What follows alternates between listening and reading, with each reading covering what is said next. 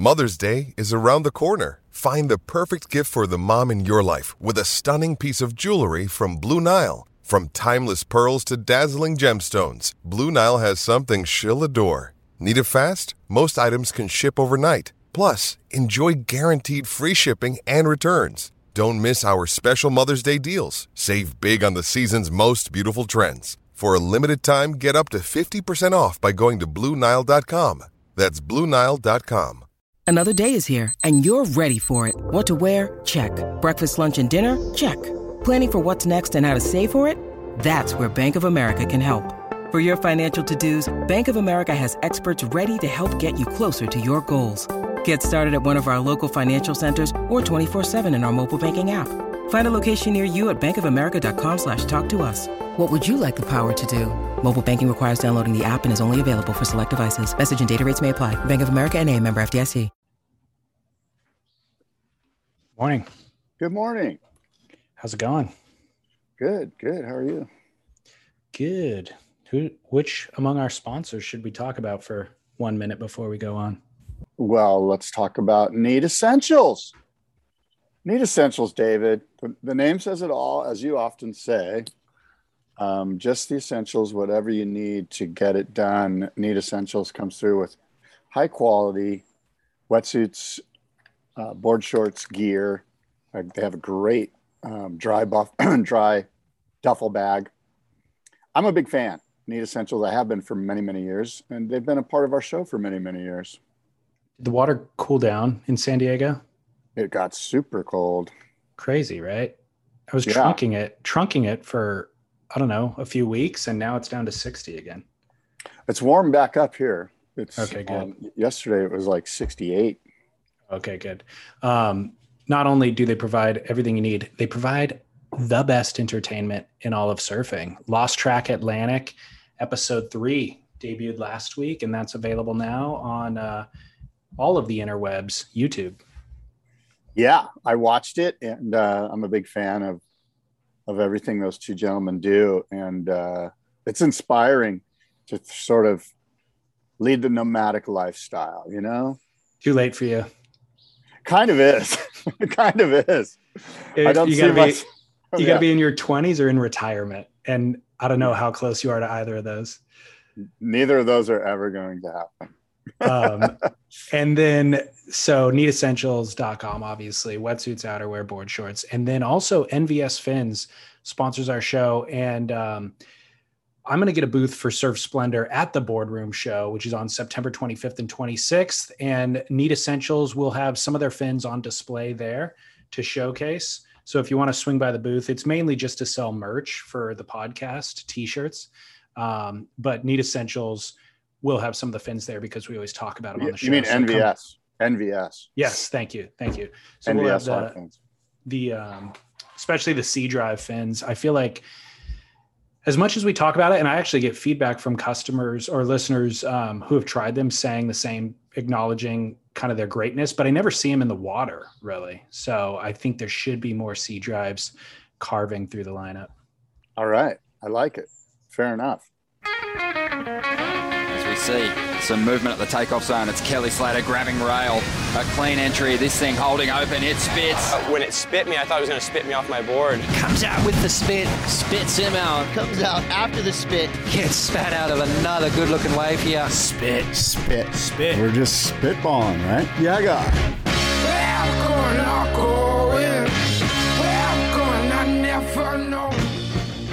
Yeah, guy. Yeah, guy. Welcome, everybody. It's Wednesday morning. It's August 11th of the year 2021. The uh, WSL Corona Open in Mexico is happening right now. There are men surfing in their heats in the water down at Barra de la Cruz. And uh, David, good morning. Good morning, Scott. Uh, great to see you. Are you back in the water? Last time we talked, you had taken two weeks off due to injury. Yeah, it turned into three weeks. I Oh have gosh. I have been in the water the last couple of days, actually doing stand up paddling to kind of see how my foot feels. Um, and I this morning I feel like I could I could go do it, but I'm I'm concerned I can't even get to my feet after three weeks of sitting on my ass. I swear to God, that's a concern of mine. Like, This- can I even pop up? The um, fact that your foot's feeling good enough today is that the reason why you wanted to push our podcast to eleven o'clock? Kind of, but it's actually the waves. Will, the waves are crappy here anyway. Okay. But if the tide's so low this morning, there might be some mid tide or wave Okay. here or there. Yeah, at eleven. All right. Well, I've got a I've got a plumber at eight and an ultrasound at eleven, so my morning is booked. Okay. Yes, I understand. Um, but uh, can you discuss your injury, or does it even matter? I mean, it, it's it's a metata- metatarsal ligament strain. Due Um, to what? you got me. Pickleball, pickleball no, injury. No, no. But I was talking about this yesterday with a friend of mine because he hurt his knee playing pickleball and I hurt my toe doing yoga. So we're like, which is worse? Like, do you tell people that you got a pickleball in- injury or a yoga injury? I think they're equally sort of um, emasculating. Is that the right word? Yeah. No, I mean it's one word that definitely works. But yeah, okay, yeah, that was the nice word. Um, so yeah, I, I hurt my toe doing yoga. Actually, I overdid it. I overdid it. You know, the male Yoga- ego gets involved with yoga. I should have been more like a flower, and instead I was trying to be a lion. Yoga is supposed to prevent injuries, and it's also anti-ego. I know. See, that's that's what they're dealing with. When I walk into those rooms, they're dealing with this guy. Massive do it- ego. Do you do hot hot Yeah. yoga? I do. How how hot? Pretty damn hot. About as hot as you can handle it. I think That's there's good. like a 95. There's like an 89, 95, and 105 or something. I don't even know the temperature. Okay. I just know that it's brutally hot and it's Okay. but it's my friends. I'll give them a shout out at Yoga Tropics in Encinitas, and um, they're a family run yoga outfit. I'm a big fan of what they do, and I try to support what they do. And it's those one of those classic things. I went back to yoga after getting vaccinated, and I'm like, okay, I'll pony up. I ponied up for you know whatever it was, a month for a, a, substantial amount of money, and then two sessions in, I hurt myself and I haven't been able to go back. But, Bummer. and I'm getting fat. I'm sitting here but the two stand-up paddle sessions that I had, I just went out to paddle around to see how my foot felt on on top of a board, to see if there was pain. And there's a little bit of pain, but um, you know what I noticed on the WSL broadcast? They just showed two two bathtubs filled with ice for ice cool downs, and I've been doing a lot of the icing. I've been putting my foot in ice. Yeah, that's huge, or that's hugely beneficial. Um, let's get into the Corona Open. Uh, I mean, is it ominous that they titled their title sponsor is Corona, and there's an outbreak and there's an outbreak of the coronavirus in the state? Um, Well, premonition, maybe. Okay, uh, so I reached out to the WSL. Let me see if I can find what they told me, okay? Because I was like, "What's going on? Are you guys going to cancel this thing?" Or, you know, like I think I sent you the same article that I sent them, basically um, from a Mexican newspaper that was saying, "Hey, man, this is a problem here." I'll Um, read. I'll read the title of that while you're looking up the email. The Okay. title, the headline of the article is Nine Oaxacan mun- Municipalities on Maximum Alert for COVID Infections. And the pull quote was um, the resident Giovanni Vasquez said her father was turned away from the IMSS hospital in Puerto Escondido without even being tested for COVID 19, despite having telltale symptoms of the disease. He died at home two weeks later. So the hospitals are so congested and full that they're even turning away uh, patients showing symptoms of COVID. They're not even testing them; they're just turning them away because there's no room. And in this particular case, unfortunately, the uh, would-be patient passed away. Yeah, I'll tell you what they said here. Sorry, I was just okay. So let me get back to that. Okay, so I said, "Hey, what's going on? Um, yay or nay with Mexico?" Question mark. And they said, "Yeah, it's on. As far as I know, everyone is there. The swell is on the way. Huatulco and Barra have different jurisdictions than Oaxaca, or to Oaxaca, which is interesting. I think they're all in the state of Oaxaca, but so that refers to the email, the newspaper that you just read about." And he said the situations are better in Huatulco and Barra, and we're collaborating with local jurisdictions on COVID protocols. So we're good to go so far. And that's all that was said. It was a short. So there's like let's presume even if there is an outbreak locally, in theory, potentially, the WSL can kind of run a bubble scenario where they show up, they keep everybody in the bubble. Maybe it's at a resort, don't interact with any other tourists, and um, leave the same way they came. Is that responsible? Is that practical? Can you actually execute that, even if that's your goal? You've been to that area. Is that a possibility? Well, I mean, it's kind of above my pay grade to, you know, like it's one of the, here's the deal. If nobody gets COVID, yeah, it was responsible. If somebody gets COVID and there's an outbreak and then it was irresponsible, you know, like, like there was in Hawaii. You are you're so, so one of the things they did say is they're like David's got it out for us, man. They're like this guy. I just call it like it is. It's not yeah. get it out for them. It's exactly what happened. I know, um, but I mean, so there's some good stuff has happened too. We, I look, I'm not trying to. I agree with you that it could be really, really bad, which is why I brought it to their attention. I'm like, oh my gosh, are you sure you guys are doing this? Yeah, and you know, um, let's just wait and see. Right now, it's a pretty good event. I've actually watched some surfing. It's been good. Um, is it responsible? This is actually a really good question. I mean, thank you. Yeah, it is. I mean, it's it's a totally valid point, you know, and it's and like I said, I mean, let me ask you this: If they get through the event and there's nobody gets sick, do you still think it's irresponsible just because they rolled the dice? Like it's almost no. about the dice roll. Like is because right now they've rolled the dice, and so is the dice roll a responsible thing to do? I think at this point, um, the world has to go on, and the way that we're experiencing COVID now is it's not dead as deadly as it was last year, and it's not going to be a that. well it's the Delta I think variant's pretty gnarly. Deadly or just contagious? Because oh, I know yeah, maybe uh, yeah, maybe it's right. more contagious now, but death rate is way down. So I think a year ago, yeah, our concern was if you get this, you could die.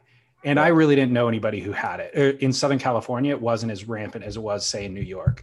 Yeah. And now I feel, and but then the other part of that equation was we've got this vaccine coming that could potentially eradicate it.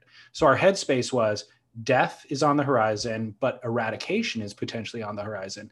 I feel like now the mentality is this thing, a lot of people I know now have had it or do currently have it, especially just in the last month, by the way.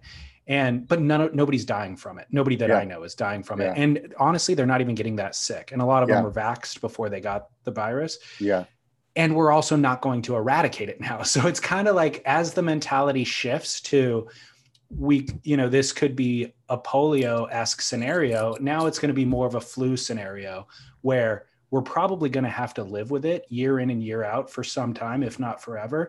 And there is going to be or there are going to be variations and variants of this thing just like the flu where you're kind of creating a vax each year that is trying to predict which strain it's going to be and you're hitting it sometimes and you're missing and so i think that as we shift into that mentality you have to start rolling the dice with things like this you can't yeah. just uh, not run events and not run your business you have to figure out a way how to do it responsibly and so if the wsl can create a bubble scenario. I mean, you have to have rules in place. You can't just roll the dice completely willy nilly and just go down there. You yeah. have to have you know certain either vaccination protocol or quarantine protocol or both and try to run a bubble scenario. That's Testing. my thought. Yeah I, I, agree with that. I, I, I think that's at this point that's um that's reasonable you know? And it's funny i i got a call from a guy and he's like he's like hey are you having your event? You know the boardroom show. And i'm like yeah of course. Yeah. he's like well okay, I just checking, you know. And I'm like, yeah, yeah. Why? What's the problem? Uh, and he's like, well, I, I know a couple of people that have been vaccinated and got Delta. And I'm like, are they in jail? Are they dead? He's like, no. I'm like, are they in the hospital? He's like, no. And I'm like, well, what are they? He's like, well, they're sick. I'm like, yeah, people get sick. That's what this, guess what? The vaccine's working. It's keeping you from dying and it's keeping you from being severely ill so that you have to go to the hospital. Yeah. And that's what the vaccine's supposed to do. You know, there yeah. are a few outbreak cases, you know, because people aren't as um, as steadily from an immunity standpoint as you and I. Thank you very much. Three shots, Scott. You're looking at him right here. Not two shots, three shots. But uh, so anyway, I think there is a lot of like leftover fear that needs to um, sort of go by the wayside. And, and I think that's happening. I think people are just like, dude, look, you know, like this Delta thing, it's running through the underbrush of those that haven't been vaccinated. Now, the big problem is, and I don't want to turn this into a vaccine discussion because I don't know what I'm talking about, but I'm concerned about the children as we go back to school. And again, it could just be like the flu. Everyone, all the kids got the flu. That happens every year. There's always a flu outbreak and people that's yeah. on the news and blah blah blah. And, you know, we'll see. My bigger bigger concern actually is that because the Delta variant is in this in the society, that it mutates into something much worse. But um, that's just fear based in, you know, that that's just simply hasn't happened. And you talking about the leftover fear that people are experiencing, I think is related to how polarizing uh, the current climate is, whether it's on um, being perpetuated by the media or social media. It's like, you know, if you you're either going to die from the disease or you know don't take the vaccine at all because the vaccine's going to embed you with government or Bill Gates probes or whatever. And the reality is, all common sense has left the room. And so I think the way that you and I have just kind of assessed it is things weren't as extreme is more accurate. Things weren't as extreme at some point, or you know, as they seem to be a year ago, and we're in a middle ground now, and we're trying to get back to a point of livability. And uh, the answer is somewhere in the middle. You know, it's interesting. Since my I've been vaccinated, I've received not one, but I've received two uh, overpayment checks from the IRS. They sent me money, the government. So whatever they put in my conspiracy system, theory, it's working great in my regards because the government's sending me money now. It's Are you saying is this the new conspiracy? The government is paying you to get vaccinated? No, I'm just saying that I mean, do the math. You know, the correlation is there. You know. so with so the other detail with COVID as it relates to the WSL is that I was saying last week that the waiting period is only five days apart between the end of the Mexico waiting period and the start of the Tahiti uh, waiting period, which doesn't leave enough time for non-vaccinated athletes to get to Tahiti and quarantine before the start of that event. Well, it looks like Mexico is going to run and po- uh, possibly even complete the event at the beginning of the waiting period, which will now leave a lot more time to get to Tahiti. Uh, and especially if Tahiti doesn't run on day one. If it runs later in that two week window, then there is time to quarantine. But one notable surfer has stood up to say he's not vaccinated and therefore will not be going to Tahiti. And that is one Gabriel Medina, our number one ranked surfer uh, so he actually doesn't even need to go to Tahiti. He's already qualified for the Lowers event, anyways, the final day at Lowers. So he can still win the world title this year, even without going to Tahiti. But that's a pretty, pretty big and interesting update. Yeah, that's actually quite fascinating. I'm, from a competitive level, we know he's going to Lowers no matter what, but will he lose? Is there a possibility that some people overtake his number one seeding and he's the five seed? And is that as you've mentioned that it could be a benefit you know to like to be in shape and to surf through the you know surf three or four heats through to get to the final and you're on your game. We've we've seen that happen in other sports. I'm trying to think where that happens in other sports where because you get to maybe it's surfing actually now i'm thinking about it. Because you get to surf a few heats before you're you're on your game like i said you're on your game you're ready to go you're you know what the waves you're, you're feeling you've got a feel for what the ocean's doing as opposed to just being thrown out there for the final yeah. heat. Now, of course, the finals is I think you said two out of three heats for the final. Yep. Yep. So Best two out of three. you know maybe that's not necessarily true, but uh, competitively, um, it's interesting what Gabe did. You know, he's like I'm, yeah. t- I'm going back to Brazil for uh, two months or whatever, and he's chilling right. out, and um, and he's going to fly to lowers and quarantine, I guess, or not if he tests negative, and just go, go do his deal. And I mean, if so, you're if you're the bottom half of the tour, you're you're probably you know i guess this obviously this helps you. I mean can oh yeah. well we know he can't get knocked out.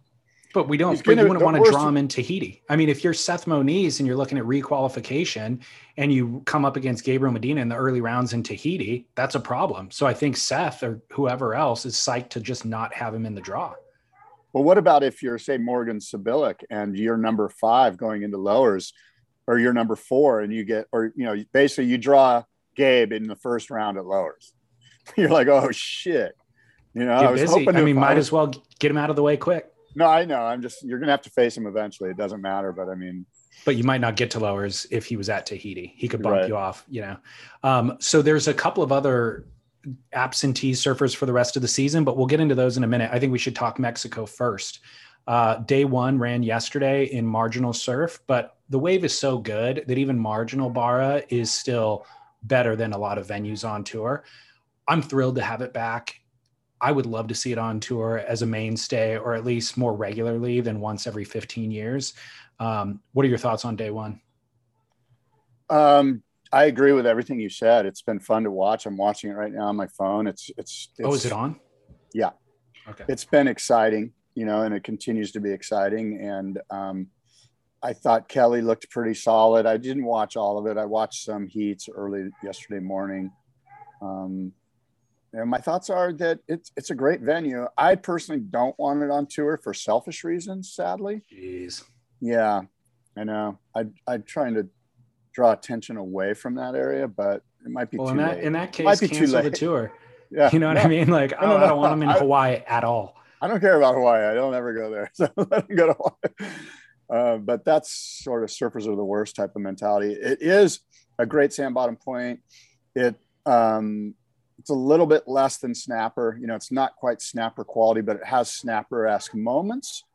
Um, snapper has that great barrel automatically off of the low tide behind the jetty, and there are killer barrels out here, especially at low tide. Waves are Um, better today for sure.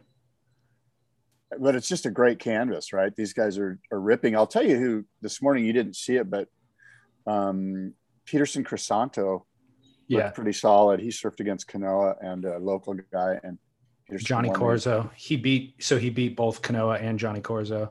Um, so Corzo's out. But so my thoughts on yesterday, real quick, are there was nothing spectacular. Like I uh I guess it's because maybe the waves were marginal, but I watched throughout the entire day and there was some surfing that was better than others, but there was nothing spectacular. I think the highest heat total was in was 14 points by Mateus Herdy. And so I think that's maybe it's a could be on problem with the the form. Or no, it wasn't. The surfing was just marginal, to be honest. It wasn't as uh, spectacular as stuff that I mean, you know, even in uh, Tokyo, like the couple of airs that we saw in Tokyo, and maybe that's reflective of the early wave. round format. Well, look, here, here's what you got to realize. This is a long wave, as you know, right? And so guys are just kind of carving and surfing. And then at the end, they're like, time for the, the big deal. So Yeah. what we need to see is somebody on the outside get aggressive. And actually, Kalohe did that yesterday. He fell on one or two, but from the outside, I think the judges have to reward aggressive surfing on the outside. Yeah. Otherwise, you're just going to see three to the beach, boring surfing through to the inside. You know what I mean? Right. Um, so yeah, Well, and the other thing is um, that outside doesn't always have that section. Often a wave looks very marginal on the outside and it ends up being the one that actually bowls through the inside and you get a big score for the barrel. So, I would argue these guys are good enough to do aerials on the outside section. You know, there are moments out there. They're again, they're holding back. You know, they're doing a swooping, you know, radical rail carve cut back into the whitewater instead of say a 360 like that Yeah. maybe Kelly would do or something like I don't know. which I- is I- why yeah. it's kind of like surf ranch in that way is you know that barrel or the potential barrel section is coming. So you don't want to blow it on the first section. Right. And there's a little bit more reservedness. Um, but if the waves are pumping, it eliminates all of that. You know, like if the waves are actually good, then there's exciting sections on the outside as well. Yeah. Guys can go big. Um, despite nothing spectacular happening yesterday, the highlight surfers for me were Griffin Colapinto, Mateus Herdy, Ethan Ewing, and Filipe Toledo. All regular footers, all um, really complete like fundamentals guys who got like the crazy bottom turn fundamentals, but they can also blow it out. And actually, Mateus Herdy did exactly what you said on the outside section, a huge rotation, landed with his foot super far on the nose and like bo- used that to bottom turn up into the next highline section. Um, and he's somebody who I pointed out from Stab High as being kind of a highlight there, not just for being able to do airs, but for having the complete package. So I'm psyched to see him so quickly again here and actually delivering on those on the goods. Yeah, me too. That that's a a true dark horse. Um, you know, and and and really based on what we saw in Stab High, not so dark. And I'm stoked to see him do stuff on the outside section. And again, that's I think for instance, Mateus doing that, the judges need to immediately go, "Hey, everybody, that gets eight. a really high score." Yeah, like that's take eight. note. Yeah, take note. You know, like don't bore the shit out of us. You know, we know you can do 15 rail wrapping cutbacks. Yeah, and quite frankly, it does get a little bit boring. Right. You know, like everyone's like, okay, well, let's just wait for the end section. You know, okay, here comes an air reverse. Right. Um, as we proceed through the event, I think we'll see more of that. Obviously, people yeah. play it a little bit safe at the beginning. Yeah. yeah. Um, I thought so. In the elimination round today, uh, Kanoa Igarashi, Peterson Crisanto, Diego Cadena, Yago Dora, Deivid Silva, Johnny Corzo. Oh, so Diego Cadena was the one that lost in that first heat. Uh, yeah, Diego. Yeah. Yeah. So Deivid Silva won the second heat. Jadson did, just won the third. What did. Yago get second? Because the top uh, two advance, and Yago's actually in ninth place. Like Yago's a, a scary. Like Yago could qualify. That's for, the heat that just ended right now, so I'll have to look it up. Um, Yago's a guy that, I mean, he's got the air game at lowers. Yago could win lower. I mean, any of the top five could win lowers. Let's be honest. But yeah, Yago got second, so he's still. But I it. feel like Yago's on the rise, like competitively, like from his minds, more more about his mindset. Like like he he knows he belongs. He knows he can do it. That's the yeah. sense that I get. So did Yago get through? Please tell yes, me. Yes, he got through. He finished okay. second, so he gets through. I agree. Yago, especially his wave at Surf Ranch, his left at Surf Ranch was, I thought, uh, probably the best wave surfed in the event. Certainly the best left surfed in the event, and um, so he has moments of brilliance. I don't know that he has the consistency. Like he's not on the level of Gabriel and Italo in terms of just tenacity. You know, he seems to be a little more, I don't know, not lethargic, but no, maybe more casual. polished. Yeah, casual. Exactly. more a little casual. more Craig Anderson than which which I actually prefer. Like I as as a viewer, like I'm all for that. And so, but it means he's probably not going to thrive on tour. No, I don't know. Maybe, you know, this all depends on how the judges adapt, you know, like what's wrong with a little style, you know? It's the style is beneficial even for the judges. It's the mindset that you don't have to float the whitewash the white every whitewash section three times after the ride ends you know it's kind of the opposite mindset of adriano de souza of like i'm going to milk every single section of this wave yago will highline through a section and go for a bigger turn you know or something so i think yeah. it's the mindset well as you mentioned at the start of the segment, it's a great venue. Um, it, I guess the, the swell is supposed to pick up, is what I'm hearing. Okay, good. Even today, it looks a little bigger and certainly cleaner than yesterday. Yeah, it's yeah. Yesterday had some weird wind swell, almost had some like tropical um, sort of uh, influx into the swell. There was it was a little disheveled, and today much um, cleaner. I'm just ha- a thought that I'm just having right now watching Seth Moniz's replay. Yeah. Um, you picked Seth Moniz in your survival league this year for. Hold on, will you do me a one? favor? I want you to yeah. watch Seth here because there's a, something that I saw in this. Watch at the end. He does a he does a turn when the wave runs off, and I feel like he should stay with this wave. Right here. Like he should have got wave. barreled. Look, right look at the wave. Yeah. The other yeah. angle showed that wave keep going, and I saw Tatiana Weston Webb do that a bunch yesterday. I'm like, why is she doing that turn? Why isn't she like grabbing rail and pulling in? This is a they better don't know angle. the venue. Watch yeah. this angle. Yeah, watch you're right. the wave. It continues to run off. Just because they don't know the venue, probably. I know? think it's part of what we were talking about earlier. They're like, oh, I got to do something on the end section. If I Maybe. just pull in and run off, I'm going to lose points. Well, there's so the element uh, of a wave like this that I think um, sometimes gets underlooked by the judges is flow. And so Kelly out there had so much flow and rhythm with the wave. He would never have found himself in that position that Seth was just in. Seth is just going, turn after turn after turn, almost regardless of where the slow spots are in the wave. Yeah. And so I don't know how the judges account. I guess speed, power, and flow, that's the flow part. But you see some people where they're just in sync and they're ready to hit the section when the section presents itself, but they're also not always going. You know, they're they're just, waiting. And I, and I wonder if the judges see what we just saw and go, you know what? That's not really what the wave dictated. Could have got you know, or if it just totally goes over their head. Maybe it's maybe it's just me being like, why I, are you wasting that section? I see a wasted section is all. I think, yeah, the judges are maybe going, he did eight turns versus um, Matt McGillivray seven. So he deserves more points, you know, uh, if, they're, if they're eight equal turns.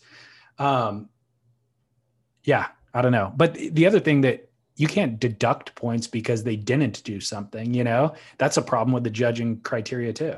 Yeah. Well, we'll see. Um, you know, we don't know how the judging's going down here, and it, it evolves as the event moves through. So, uh, so back to Seth though, you used him as your survival pick for event number one at Pipeline and lost. Yeah, but it was a good pick, and I'm watching him through this event, thinking, God, the kid surfs so good, but he's he doesn't make heats. You know, yeah. it's crazy how good of a surfer you could be and still fail to find your footing. It's got to be demoralizing yeah, it's it's a it's, this is his rookie year or second year. I think second. Yeah, hard to say. It's hard to figure out with COVID, like what's going on. I'm pretty sure it's a second. Well, um, I'm trying to find where Seth is on the rankings. That's why I'm wondering if this is his rookie year. But look, he's probably way down there.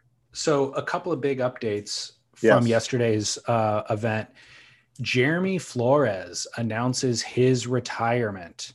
He will be finishing the season and his entire competitive career at Chopu, the next event, and signing off.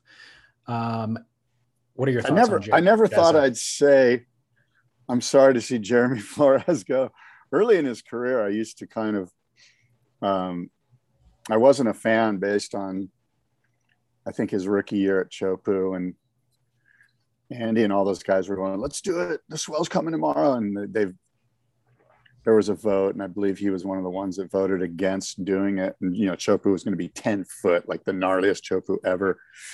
But um, I feel I'm, like you got I, this story a, backwards. Uh, maybe I thought I Jezza was the guy, the one of the few guys willing to do it, and ultimately was the one who paddled out when the event was off. Oh, maybe I do. Who knows? It wouldn't be beyond me. My point is, is that I was mistaken and I was wrong. I'm a huge Jeremy Flores fan. I obviously I have been for the past five or six years. Um, he's he's great. Out, he's better out of the water than he is in the water. I agree. I agree. And, and I just want his energy and his his honesty, really. And he has some great humility. He'll be the first one to go, you know what, this isn't my spot. I'm surprised I got through this heat. I, I sucked out there. You know what I yeah. mean? Well, despite um, or kind of mirroring a lot of my sentiments, despite the WSL thinking that I'm anti, according to you and whoever you're talking to, I am not anti. I am pro. But yeah. Jezza has mirrored a lot of my sentiments. And this year in Australia, he even said, he's like, this is kind of a joke. And he said it at the wave pool, I think in 2019. I remember screen recording that, yeah. um, where he's like, "Look, what are we doing here? Like, this is not my venue. These are not uh, like I am a uh, championship level athlete, and I'm sitting here surfing waves that were on the QS 20 years ago that I was just eager to get through to go surf on the world tour. And so, of course, I'm not going to come." Uh, be able to compete with the QS Warriors. You know, like what am I doing here away from my family? Essentially, is what he was saying. And so, to your point, Jez is better out of the water than he is in the water. Yeah, him saying those things that we know a bunch of other people are feeling because they didn't show up in Australia. You know, is is great to have a voice of the spectator who yeah. is an athlete speaking. So, um, I'm a big fan of Jeremy Flores for those reasons However, and I'm a big fan of him being such a charger. He's, I think, a two time pipe master. Obviously, his performance at Chopu are memorable. However, despite all of those things, he's kind of vanilla in the water.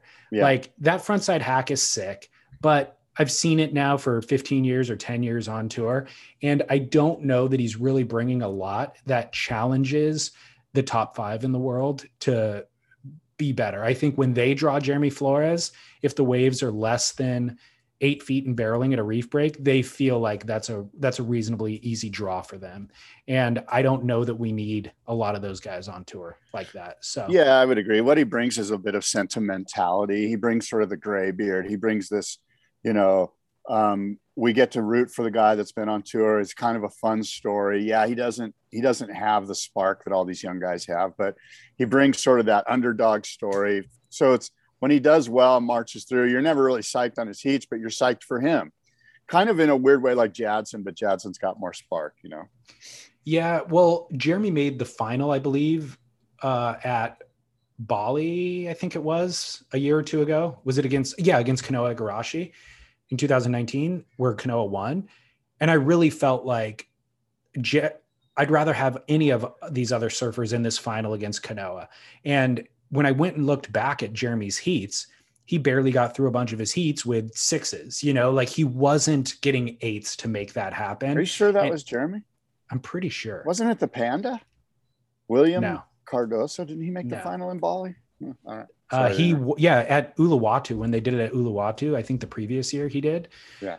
And it, but it was Jeremy in the like six foot barreling rights. All um, all right. but you know so it's kind of like even then he certainly he made a final and so who am i to take that away from him? However when you look back it's like he wasn't the best surfer in the event. He wasn't even the second best surfer in the event. He didn't even get the top scores. He didn't among the top five or six he didn't get the top scores you know? Yeah, so stuff that, that like- argument you made that argument last time. That's just how competition works. I mean, that's the luck That's of the, the draw. no that's not that's the failure of the format like if that can happen regularly that's a failure of the format Well, then why even have the heats? Like, why not just get like why not do your UFC thing and just have two guys? Like, we know who the best surfers are. Like there's three guys, like for that right-hander. Yeah. Actually, maybe there's more. But my point There's is, more. let's. Uh, You're kind of backing up what I always say. Let's just get rid of the bottom half of the tour. Do we really need to see exactly them? 100% that's what i'm saying the put the best surfers in the best waves in the world Let me ask you this: If we got to the top 16, are you saying there's 16 guys that are there's 15 guys that are as good as Gabe or Ela? No. no, No. There's maybe four. So now you're Yeah. saying, using your logic, you're saying let's just have four guys on tour. Because if you Um, want the best guys in the no. world in the finals, which Here's is what what, you're like. saying, here's what I would think would happen in that scenario. Let's say five of those top 15 are phenomenal barrel riders. Let's say five of them are like world class barrel riders. That's five Jeremy. of them are Jeremy's- five of them are five of them are world class aerialists. Five of them are world class, let's say power surfers. And so at any particular venue, those five are going to be the ones that thrive. And so can they challenge Gabe as being the best surfers in the world? Well, in this one discipline, they can. And so it'll require Gabe to then elevate up to then kind of compete with those guys. And at the end of the year, you will have the most complete surfer. well, We what I'm we have right now that is we had 15 guys in that event in Indo at that right, Keramas. Jeremy could bet, could have been one of the could could easily be in the final. And he he could was in the easily be in the bottom 15 too, though. yeah, but he was in out of 32. He made the final. At that one event ever or Right, one event. You know what I mean? Like you're just saying he's not the best, and I agree with you. He's not one of the best guys in the during the event, but he made the final because of the draw, the way the draw worked out. So you Bec- you, you yeah, can't for- have your cake and eat it too. You can't because if you I'm pick not. the top five like tube riders, would Jeremy be on there? honestly, no. He he'd Yeah, be number six. not. Yeah. he'd be number What about six. power surfers? Are there even No, he'd be number six again, you know, like or maybe number eight for power Okay. surfers. That's my point is I just want to make Yeah. sure that you're happy with fif- the the 15th thank you. tube rider guy being in a final against Gabe or Kanoa. Like, Yes. are you gonna Look, you gonna- are you be- gonna cry again? Not cry, but are you gonna be disappointed again that you know we don't have the two best surfers of the event in the final? What went wrong here? Um, I'm not saying I have all of the answers. I'm saying there's a far better. There's a Aha! Aha! you didn't you didn't catch me. I thought you There's had a all far- of the answers. there's a far better version than what we're doing. So let's make Right. movements to that. Yeah, and then I we agree. Will recognize while we're doing that what the new better version is. And so, yeah, my point is not, it's not that Jeremy's going to, uh, w- you know, not that he's not going to win it. We know he's not going to make, you don't need the back half of the tour who you know is never going to win an event. And honestly, probably not even win a heat to be there at every venue to reassure that they're not going to do those things. That is redundant. And the other problem, and it's really not only expensive for the WSL to do, it's too taxing for the viewer.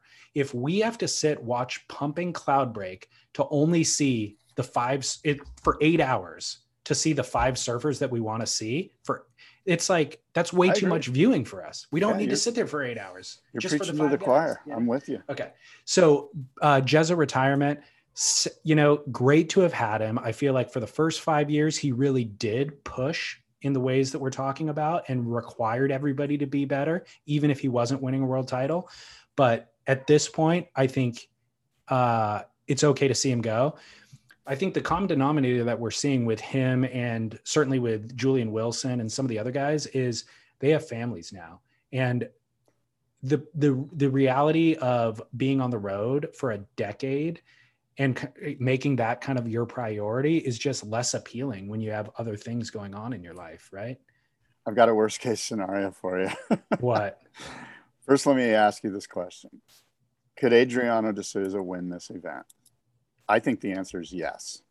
There's It's there's a map, there's a yes. road map where he could win it. In the way right? that Jeremy It is- Flores made right. the final at Bali, yes. It is unlikely. This is Adriano's retirement year as well. Yeah. Adriano wins this event, he could skyrocket into the top five. He would have 25,000 points. Wow. And some other stuff would have to happen. The guys in the fourth and fifth position would have to drop off a little It's bit. a good story. And then he goes into Chopu. Adriano Souza makes the top five by the skin of his teeth, and he friggin' wins the world title at lowers. Could you see that? How, pissed off would you be? Or would you be ecstatic for like I don't know why you said this is the ever? worst case scenario. This is kind of a great story. I agree, it's a great story, but it's not the best surfer in the world winning the world title, which is what you're complaining about. Definitely not. I think it would be great. I'm going to hashtag Adriano right now. I'd I'll, love I'll to root see- for him. See what I mean, like about the graybeard sentimentality effect. Like you're Yeah. kind of like going, yeah, I want to see the old guy kind of take the young bucks down. Of course, like- but you want to see him do it uh, because he's the better surfer on that day, you know? It's like Jorah Mormont in the friggin' ring, trying to impress Khaleesi. um, let, I'm going to give you some listener feedback or a listener email because it relates to exactly this. He said, Hey, I've been enjoying the discourse on various discussions as of late, particularly around the WSL. For someone who has been surfing for over 40 years and been a keen supporter of pro surfing until recently, the current direction of the WSL is profoundly disappointing, and they have indeed found a way to kill off their core audience. Uh, but I think you're missing the mark about Gabriel Medina. Despite his lead on tour, I think uh, this is due to the current format and venues rather than him dominating in waves of consequence. Yes, he has won at Pipe and Chopes, but he doesn't necessarily fall into the same league as John John Florence, Kelly Slater, and Jack Robinson in those conditions, especially on the rights. Um, you mentioned the other day that it would be unfair to Medina if he lost on finals day. Well, the final event at Pipe has historically resulted in underdogs winning the title. Barton Lynch, Derek Ho, even Kelly Slater have come from behind to win the title on the final day. Uh, Medina might be the best competitor out there, but he isn't the best surfer.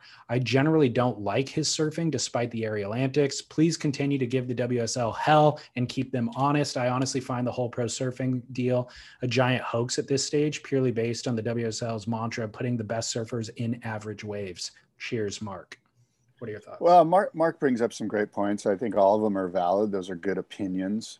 Um, Gabe not doing well in waves of consequence that are specifically rights, especially relative to Jack Robinson or the others that he mentioned, John John Florence. That could be true. Um, but we've also seen Gabe get insane backside barrels at backdoor pipeline. Yeah. Incredible ones. And so I think Gabe Medina is a world class surfer and world class competitor in any type waves. I think he would do well at Jaws. And um, we know he can do good at Narrabeen or Newcastle. So I I don't, I think that's a bit of a stretch. I think it's uh, a bit go of a ahead. stretch. Go I ahead. think it's a bit of a stretch as well. I think he is still a world class contender at those waves of consequence, but there might be an element of truth about it's more based on his uh, competitive kind of tenacity than it is that kind of raw um natural i don't know what that jack robinson and john john florence and kelly slater have so it would be Yeah. better to see them duke it out in those types of waves for finals day than it would Absolutely. be at lowers you know? Absolutely. It's almost like the three you mentioned are genetically predisposed to be great Yeah. surfers. And Gabe sort of grinded his way through it. Like Gabe easily could have just been, you know, whatever it is that you are in, in Brazil, a bricklayer or whatever the hell. You know, which is also super commendable and incredible Yeah, I agree. I mean, there, there's there's that blue collar kind of thing where you, you sense that, you know, Gabe had to work extra hard to get to Yeah. where he is. And um, so, and yeah, did you see seth moniz's wave right now that's I did. yeah, that I've been watching it. so sick it's turning on right now And guess what he did? The last end section. barrel Yeah, he he didn't do the thing. He oh he waited did exactly what you told him to do he and must then have he you and then he did the floater and then broke his ankle. Ow! he is coming in. Did he hurt himself? No, the heat's over. Oh, okay. Um, Oh, so I how was the drop? He got barreled on the outside like it's. I know I didn't. it was a that. gnarly drop too. Um, so what was I going to say about? Oh, one more thing about this finals day format. I've had an update through various conversations with listeners in the DMs, and we've figured out a better scenario for the WSL. Um, see, some of my criticism is constructive, Scott. It's not Okay, good. just No, I know. It's all constructive. it's just painted in a. There seems to be like a tone of resentment. That's all. Yeah, because I feel like I own this thing. I feel like I own competitive surfing, and they're going in a direction that I'm You not do. agreeing with. In many ways, you're like We all feel that you. way. You feel like you own the Iron Throne, but it's not really yours, and so you're on a mission to kind of conquer the Seven Kingdoms or whatever it is.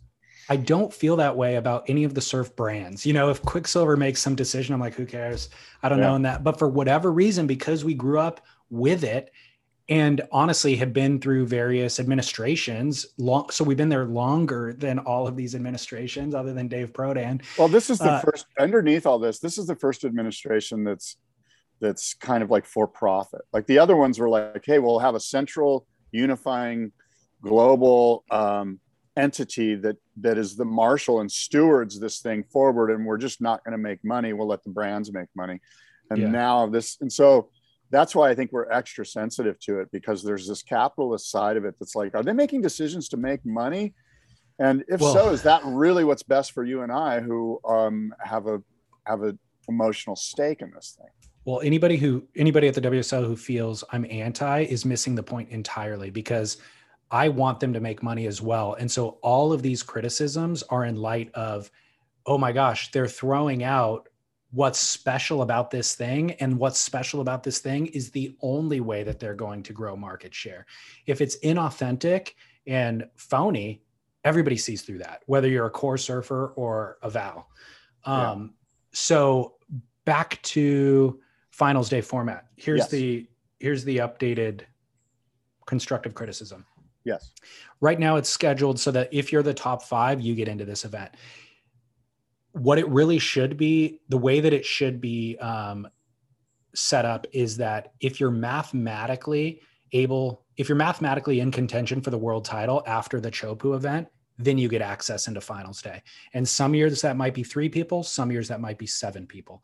And every year going into pipeline, What we've you- always we've always had that math where it was like, well, Kelly has an outside shot or whatever. So whoever's earned the mathematical access not to the though. title.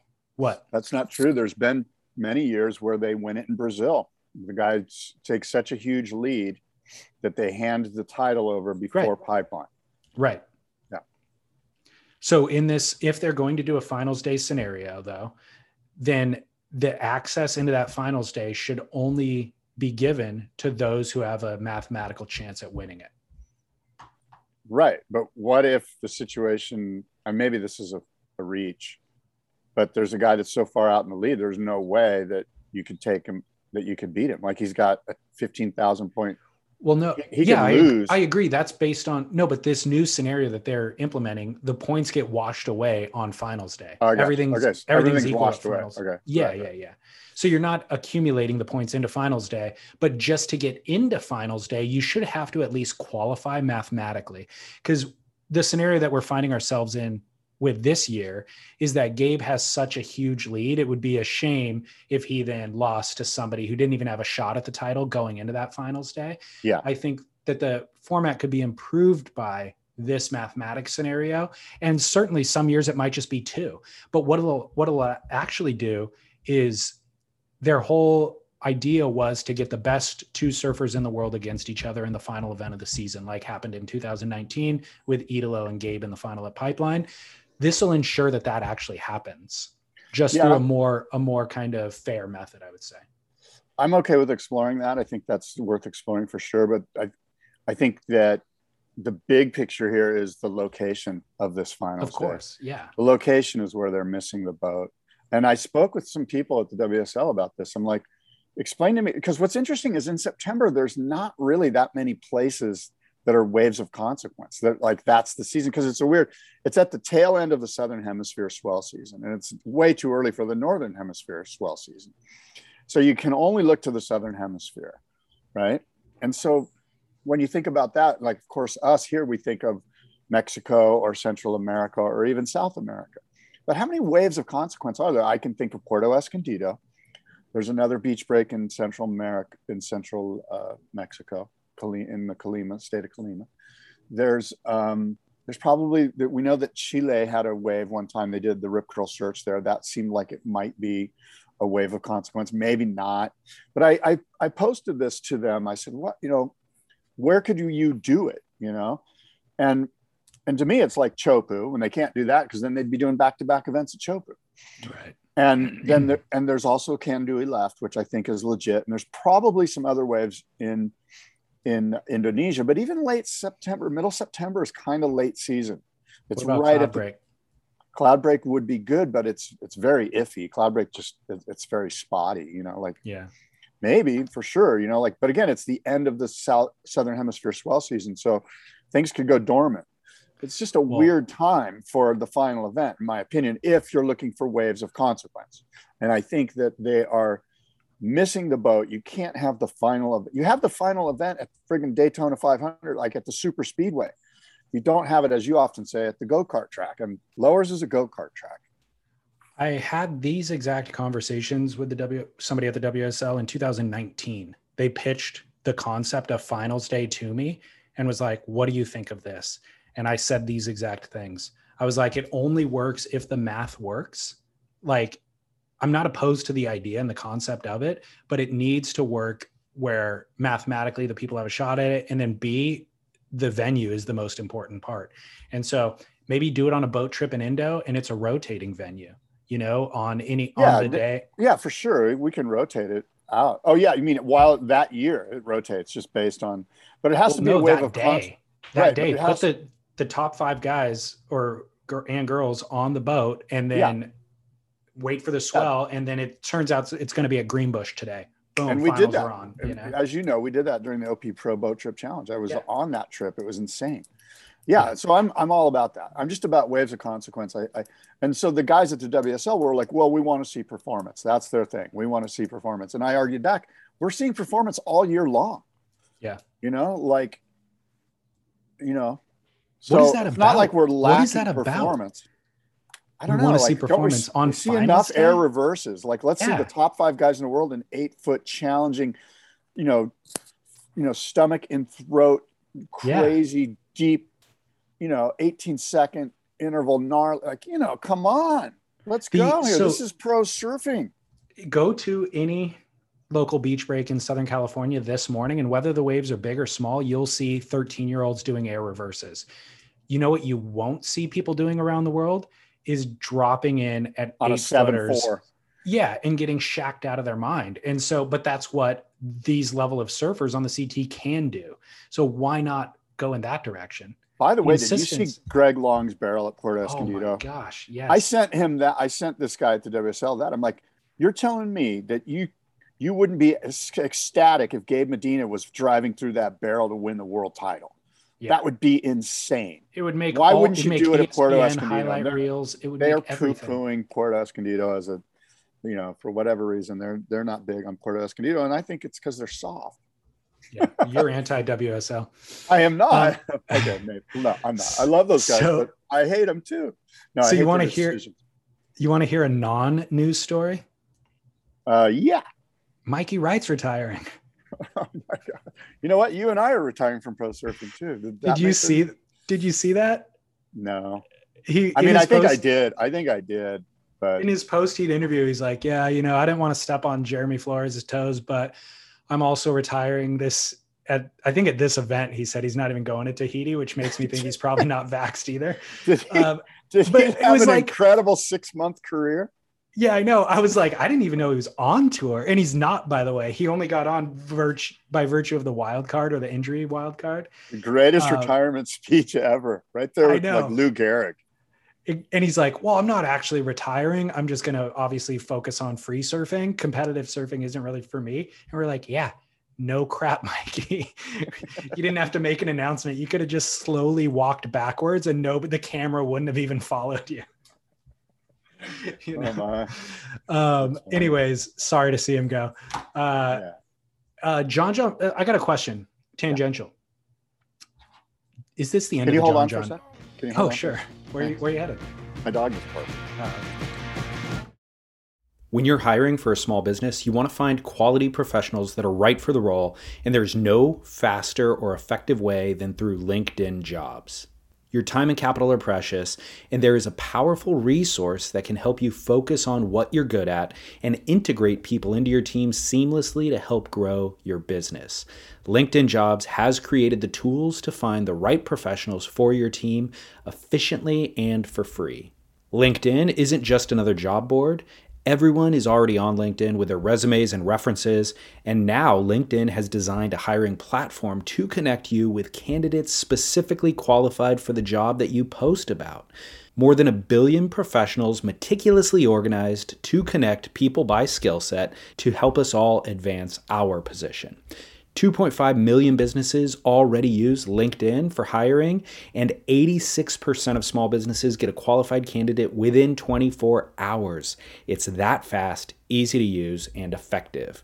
LinkedIn Jobs can help you write job descriptions, filter the right person to you, and give you the tools to help you interview them like a pro linkedinjobs.com slash surf is where you go to post your job for free yes totally free. That's linkedinjobs.com slash surf to post your job for free. Terms and conditions apply. With threats to our nation waiting around every corner, adaptability is more important than ever. When conditions change without notice, quick strategic thinking is crucial. And with obstacles consistently impending, determination is essential in overcoming them. It's this willingness, decisiveness, and resilience that sets Marines apart. With our fighting spirit, we don't just fight battles we win them. Marines are the constant our nation counts on to fight the unknown. And through adaptable problem solving, we do just that. Learn more at marines.com. When you need mealtime inspiration, it's worth shopping Kroger, where you'll find over 30,000 mouthwatering choices that excite your inner foodie. And no matter what tasty choice you make, you'll enjoy our everyday low prices, plus extra ways to save, like digital coupons worth over $600 each week. You can also save up to $1 off per gallon at the pump with fuel points. More savings and more inspiring flavors make shopping Kroger worth it every time. Kroger, fresh for everyone. Fuel restrictions apply. So, welcome back to the show, Scott. Um, yeah. Why so do you make John, fun of my um, my breaks? Sometimes I have to use the restroom. Because it's an indica- it's an indicator of your age, so it's fun. What using going urinating is an indication of age? Urinate the frequency is an indicator of age. Oh, the frequency. You should um, see the flow rate. You'd be really disappointed. Uh, my question is regarding John John. So John John announced that he's going to be sitting out for the rest of the season. This is not news. He announced this two or three weeks ago. Yeah. Um, and it's due to injury. But my question is, is this the end of the John John era? I wouldn't surprise me. Even if he competes some more, it seems like there's a lack of of. It seems he's as he's as like disengaged as we are almost. You know what I mean?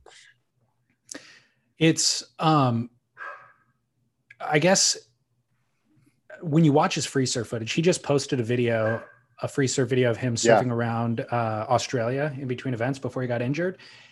And I thought to myself, if this is all I ever get to see, if I only get to see this type of content from John John moving forward, is that okay? And I totally am okay with that. Like that is so satisfying to me.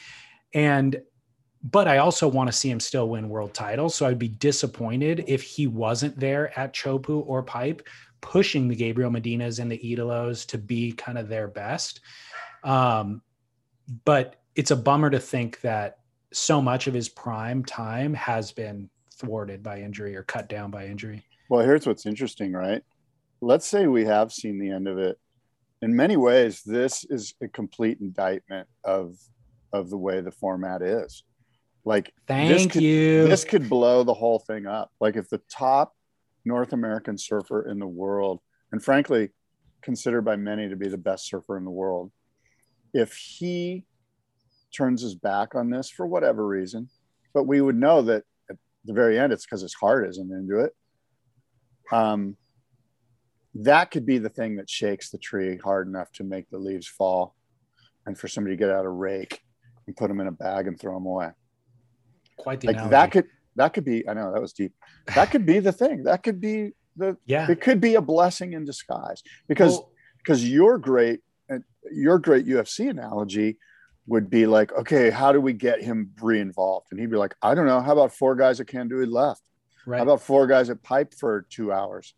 How about we take, you know, let's take four of us to J Bay for a two hour session, pay per view. Like, you know, like that could be what does it. So, following that logic, how much of the retirements that we're seeing, this mass exodus that we're seeing this year on tour, is related to exactly that? Well, I think there is a lot of sort of, um, you know, COVID uh, lethargy or just you know exhaustion, COVID exhaustion from it all. You know, from it, it's been quite a grind for these guys, and the WSL included, and kind of going through all this stuff, and uh, you know, at each event going, what do I got to do to go here? I mean, it's hard enough just to buy a plane ticket and get all your crap together, but then to figure out each and every different COVID scenario, the policies and protocols of these different nation states, it's so there's exhaustion, I think. And when you're older and you got a family, as you mentioned, it's like, look, you know what? Now's the time. I'm out. COVID is the expediter, you know, it, it, whatever would have happened in five years is now happening in one year. But if the tour was at Cloudbreak and G Land, don't you think that Julian Wilson would still be inclined to compete? And don't you think that Jeremy Flores would still be inclined to compete? Yeah, the one thing about Cloudbreak, as you know, and everybody knows, is that was the one event where they're like, this is kind of like a vacation. They all brought Right. their families. They got killer waves. They all got to do even, you know, it was like it was kind of like a break in the season almost. It used to be in, I believe it was in May for a long time. And and that kind of allowed everyone to go, okay, honey, don't worry, I'm on tour again, but we're going to be at Cloudbreak in May for two weeks. Like you're going Right. to get a vacation out of this. Right. And so there's that part of it. By the way, um, I'm a I've been told that one of the guys that that owned Microsoft or Google or I don't know, but is just posted up at Tavarua. like Yeah. I I don't think you'll ever see Tavarua on tour. You might see Cloudbreak on tour, but they I don't think they'll be posting up at Cloudbreak ever again. I think the prices are through the roof. And I bet next door to at Namotu, the prices are through the roof. And uh, there's just too many people that have too many rich people that have just gone to Fiji and just, you know, like it's over. So I don't think wonder- you'll see Cloudbreak on the WSL tour ever again. It, I, I, think wonder if that's related to why it got bumped off. I, I heard that there's a guy that's just posted up was rented the island for a year. So like to them, it's like, how much do you need? A million five for the year? Done. Or Yeah. whatever it is. I don't even know, you know, what the number is, but um, yeah. Well, um, that's really interesting. Uh, but that happened obviously during COVID or after COVID, and they canceled that stop before COVID. Right. So I'm wondering if the pricing was the reason or not. Um, moving on from this Mexico event, obviously we're just starting day two now, so there's a lot more to come, and we'll revisit that next week. Yeah. on Spit. But How about did the you new catch schedule? up? Did you? Oh, we didn't talk about that. No, I haven't. You and I haven't. Oh, I don't Oh, think I so. We did. They announced the Uh, 2022 schedule. Yeah, I'm Pipeline, pipeline Sunset. Yeah, go ahead. Pipeline, Sunset, Peniche, Bells, Margaret. Then we're going to do the 30, the uh, mid-season cut, which goes from 36 men down to 24, 18 women down to 12. This is a good thing. And after that cut, there will be G-Land, Trestles, Saquarema, Jeffreys Bay, Chopu, and then the final five surfers will surf in the Rip Curl WSL finals at a location to be announced. After that cut, though, for anybody who didn't uh, make the cut, they can participate in a challenger series of events. And I think there's eight stops for that challenger series and then potentially requalify for the 2023 CT season. So rather than spending a full year off tour trying to requalify for the next season, uh, this way you can kind of jump right back on tour the following season. Yeah, it's interesting. They they should call this mid-season cut the the Spit podcast cut probably. Thank it you. Feels like they were listening to us and they're like, for God's. And by the way, we're not the only ones that have been have been chiming loudly to to cut the amount of surfers on tour, but um, yeah, I you know I'm looking at the tour. It, it looks pretty exciting. The Brazil event is a bummer, to be frank, but I do think that they need an event in Brazil. I, I'm not sure that that's the best location. In my opinion, they should go to um, that island. Um, but I know that's Yeah, probably Fernando. an expense. Yeah, that's a, probably an expense, but that seems like you get away from all of the the Rio vibe, and I Right. think the surfers are over it. You Totally. know, It's a it's a like, literal safety concern yeah. aside from COVID. and of course the the powers that be that are saying hey please come to brazil they don't they want you in Brazil, in rio they don't want you in some national park where no one can experience it Exactly. So- the point of going to Brazil is the circus, is the interacting with the fans. and that's what why we and you and i have a problem with the brazil stop it's it's not brazil it's the location it kind of is Brazil, though, to be honest, Not- because well, it's, not it's- really. I- it's, the the people that have created the safety concern for the surfers. So uh, Conner Coffin and Carissa Moore saw somebody get shot at a gas station. Michel Bourez got thrown into a van to be kidnapped. Believe it or not, i'm sorry he- to laugh but that's pretty that sounds like it's out of a script I mean, it's crazy. It's the stories are insane. So he was able to escape the van when they pulled up to a stoplight. I mean, if you're going to kidnap anybody, you shouldn't kidnap the Spartan. You should probably go for some of the a little more live. who would you uh, get like athlete. mike like uh who was the who was I'm not the, even gonna. I'm not even gonna comment on who you should uh, kidnap. Okay. Come on, that's a good question for our listeners. to chime in on. so, so Michel thankfully got out of that scenario, escaped his captors. Years ago, years ago, Shane Dorian at the event down there was held up at gunpoint, put on his knees with a gun to the back of his head and his surfboard. He was walking down to the beach with two surfboards, one under each arm. Kidnapper pulled a gun, stuck it to the back of his head, said, Get on your knees, and then took his surfboards and said, Count to 100. And Shane Dorian did, opened his eyes, and the captor was gone. So that was These are great ago. stories. These are the untold stories of the uh, Rio Pro. We need to get a documentary on these things. By the way, imagine if you're like, okay, I'm going to kidnap a surfer. Who's a small a small guy? And you're like, look at that ginger there, Mick Campbell. Let's go get him. If you kidnap Mick Campbell, it would not be good for you. You would The Ginger probably Ninja. he would you would be gone. Mick Campbell, he'd think you got the right guy, and Mick Campbell would break out some dragon glass and just go Richter on your ass. Um, so these are legitimate concerns for the athletes. Yeah, but I mean, that's not going to happen at Fernando D. Exactly. whatever that that national park. So I'm just saying, Exactly. go there. Like, don't go to Rio. yeah, yeah. Well, Saquarema is a crappy wave, anyways. No offense. Um, so that's kind of No, that's offense. that's kind of a uh, a bad choice for the the location no matter what um Yeah. i'm happy with all the other stops i'm fine with peniche you know bell's uh, it's not the greatest wave in australia but whatever i don't mind seeing it on there margaret river has become one of the great stops on tour when we saw what filipe did this previous year and what john john's done the previous two years g-land is a thrill to have back Trestles, I'm fine with being on tour. It's not a great finals day venue, but I'm fine with that uh, mid-season because we do want a rippable wave somewhere, and we don't have snapper anymore. So I like it. You know, um, there was some discussion about the Pipeline Masters, and I've learned that it has actually been re- renamed. The the CT stop for Pipeline is going to be called the Pipeline Pro. Actually, the Billabong Pro pipeline. Okay, yeah, Billabong. The Q the QS stop is going to be called Billabong Pro, and then the CT one is Billabong Pro pipeline. Right, and that's because Vans, the Triple Crown that they own, the trademark to, is apparently going to do something with the Pipeline Masters name. Whether they're going to do again a digital um, version of the Triple Crown like they did last last time, where they where you uploaded clips of yourself, um, that's yet to be determined. I don't know what they're doing with that, but what are your thoughts on that? Is the legacy of the Pipeline Masters? It's basically gone as far as a competitive for, uh, framework for which we would see, um, you know, incredible uh, performances going down. So the brand Pipe Masters is now not on tour anymore, but the pipeline event still is. I don't really care. Um, I understand kind of the concern and the point maybe that you're making, but it's not it's not the end of the world. As yeah. long as they have a CT event there, that's what's important. I would agree. It's going to be about the competition, not the name. And that's proven out when you think about the Volcom Pipe Pro. Some of yeah. the great, great competition we've seen there over the years. So totally. Um, did you catch up with Stab High episode three last week? I have not. I've been okay. uh I haven't seen any of the Stab High since the last time we talked.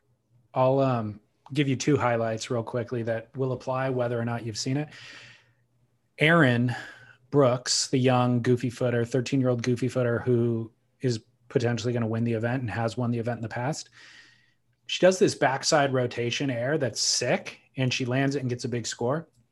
But what I thought was most, we were talking previously about the behind the scenes discussions being kind of the biggest value of this event, where the judges are kind of discussing how they come to a score.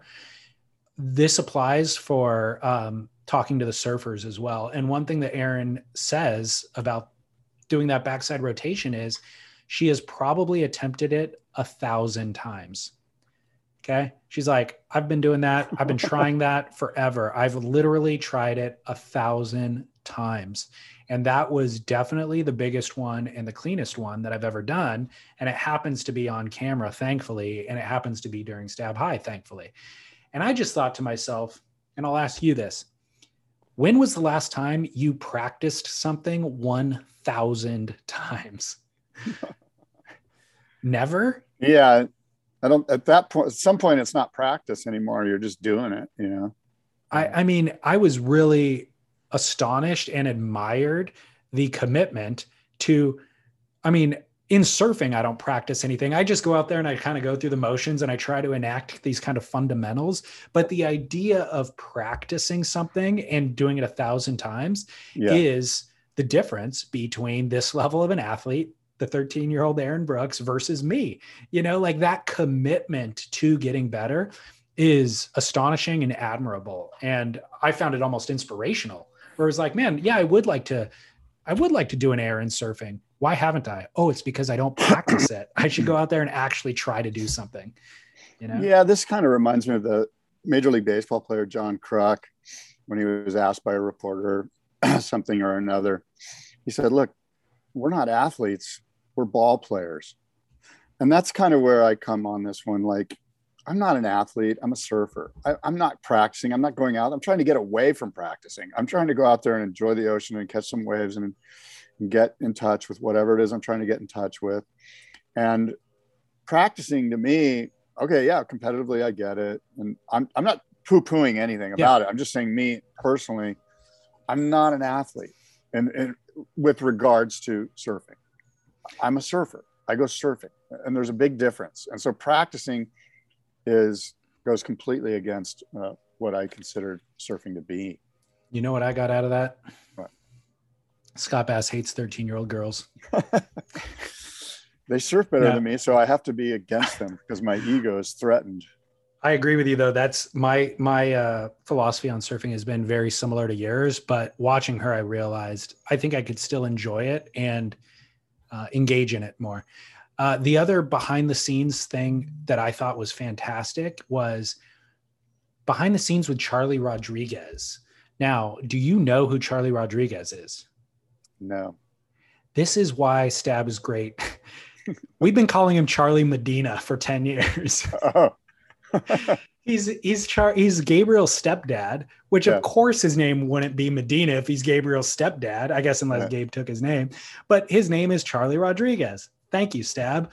But Charlie is on this trip with. Isn't he a uh, singer? Like, wasn't he a famous singer down in South Africa? no.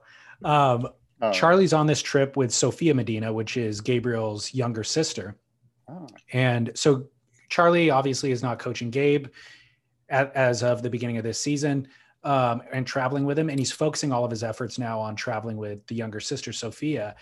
And Stab has 10 filmers on this trip. So Charlie does not need to be there to film. But despite that, he is there spending eight hours a day sitting in the scorching sun, filming all of Sophia's clips and reviewing them with her.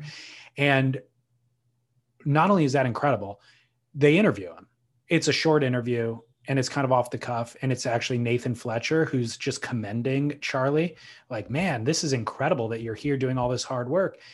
And Charlie's like honestly this is what I was born for. Like I am thrilled for the opportunity. The fact that I even find myself in this situation of being able to spend my life on the beach with my kids thriving at what they're doing is an honor. So the sun is not going to stop me from doing this you know?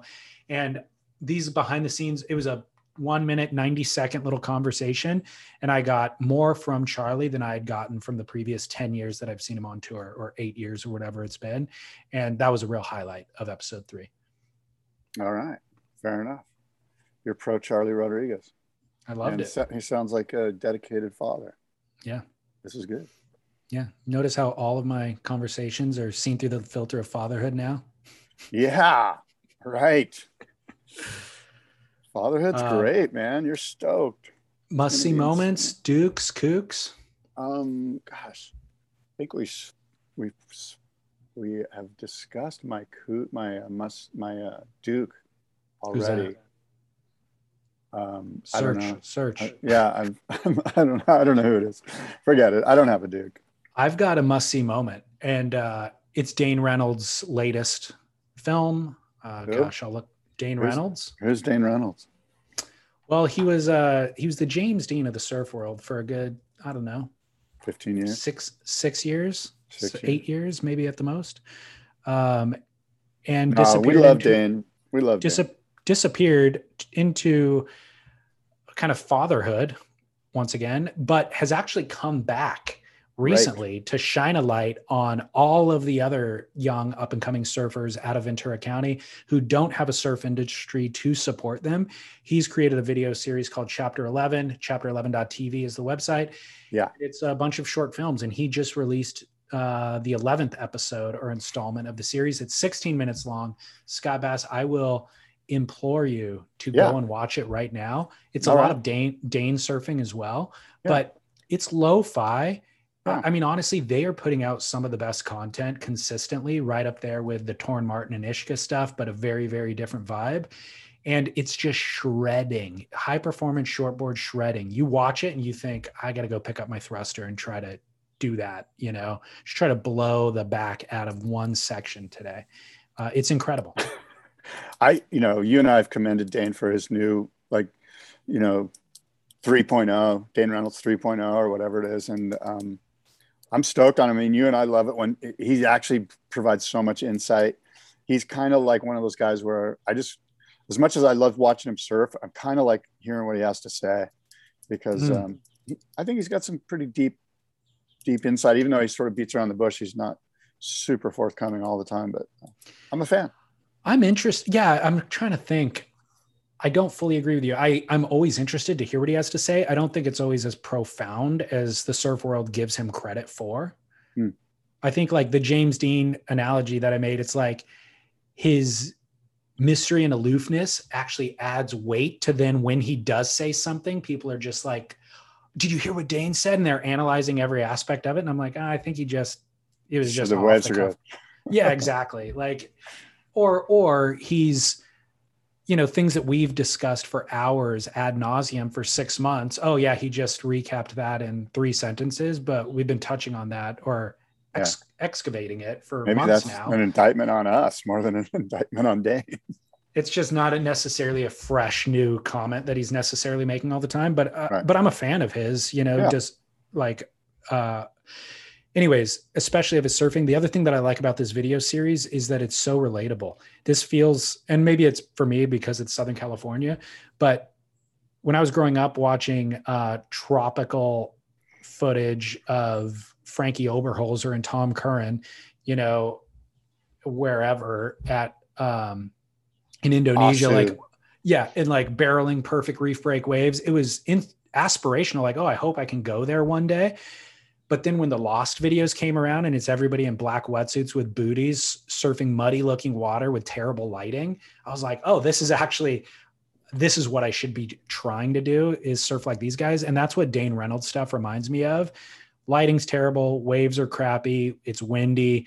How do you how do you smash into a flat, crappy section? And that's what I'm more likely going to be doing. So that's why I like it. Fair enough. That makes tons of sense. Chapter relatable. 11.tv must see moment. Uh, I've got a kook, Scott, that I'm almost apprehensive to end the show on, but it's it's a story. Oh, okay. What is it? Santa Barbara Surf School. This just broke uh, this Yeah. morning at 6:30 a.m. Oh. Santa. Do you know what it is? Did he get convicted? No, Santa. Uh, yeah, Santa Barbara Surf School owner arrested Oh, arrested. I thought he was already arrested. In two murders of his two young children in Mexico. Oh my God. This is a This is different a- story. This is a horrendous story. A California surf school owner was arrested on suspicion of stabbing to death his two children in Mexico. Matt Matthew Taylor Coleman, 40, of Santa Barbara, was detained by U.S. Customs and Border Protection agents at the crossing at San Ysidro. Uh, ultimately, I'll save you the gory details. His Yeah. kids were three and two, and one, and they were found stabbed to death in a Rosarito hotel. Holy shit. So That's don't know. horrible. Do you know this guy, Matt Coleman? Never heard of him, but he founded a surf school in Santa Barbara. They didn't give the name of the surf school. This is on Los uh, CBS local.com. Yeah, I'm looking at it right now. Brutal. Gnarly. Yeah, really gnarly. So on that note, Scott, um, It looks familiar. so great show. Enjoy the rest of Mexico. I will see you and listeners at the boardroom show in September. That is one month and two weeks away. He went to Point Loma University, got a master's at UCSB, born and Tickets raised are in Santa available. Barbara. Tickets Oh. are available on board. Okay, yeah. No, no, no. Hey, here's the deal. The boardroom show presented by US Blanks, September 25th and 26th. The tickets are available right now. You can get tickets. And um, tickets are going crazy. Like we've been having great ticket sales. I'm super excited about it all. And um, we've got a great show. It's just going to be a great show. And uh, we're actually live streaming it, right? If you're not, um, you know, if like you're a global listener in, you know, wherever, New Zealand or Australia or somewhere in Europe or wherever you are, we're going to live stream parts of the show on Saturday and Sunday. And then, of course, loop that live stream so you can watch it. And all that's going to take place on Surfline. And I believe Magic Seaweed is as well.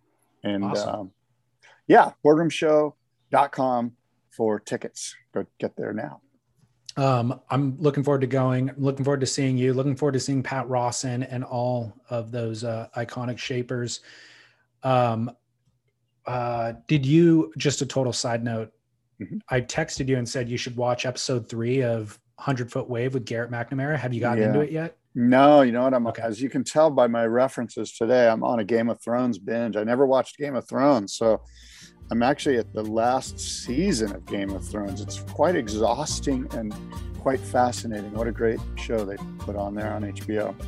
Well, when you are finished with that, watch a real Spartan combating real live dragons and monsters off the coast of Portugal.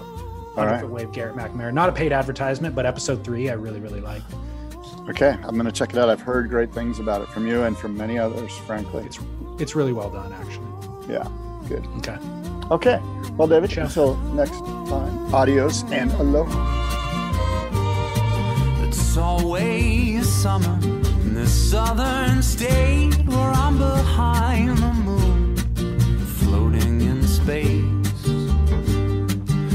not in hiding, just trying not to be found.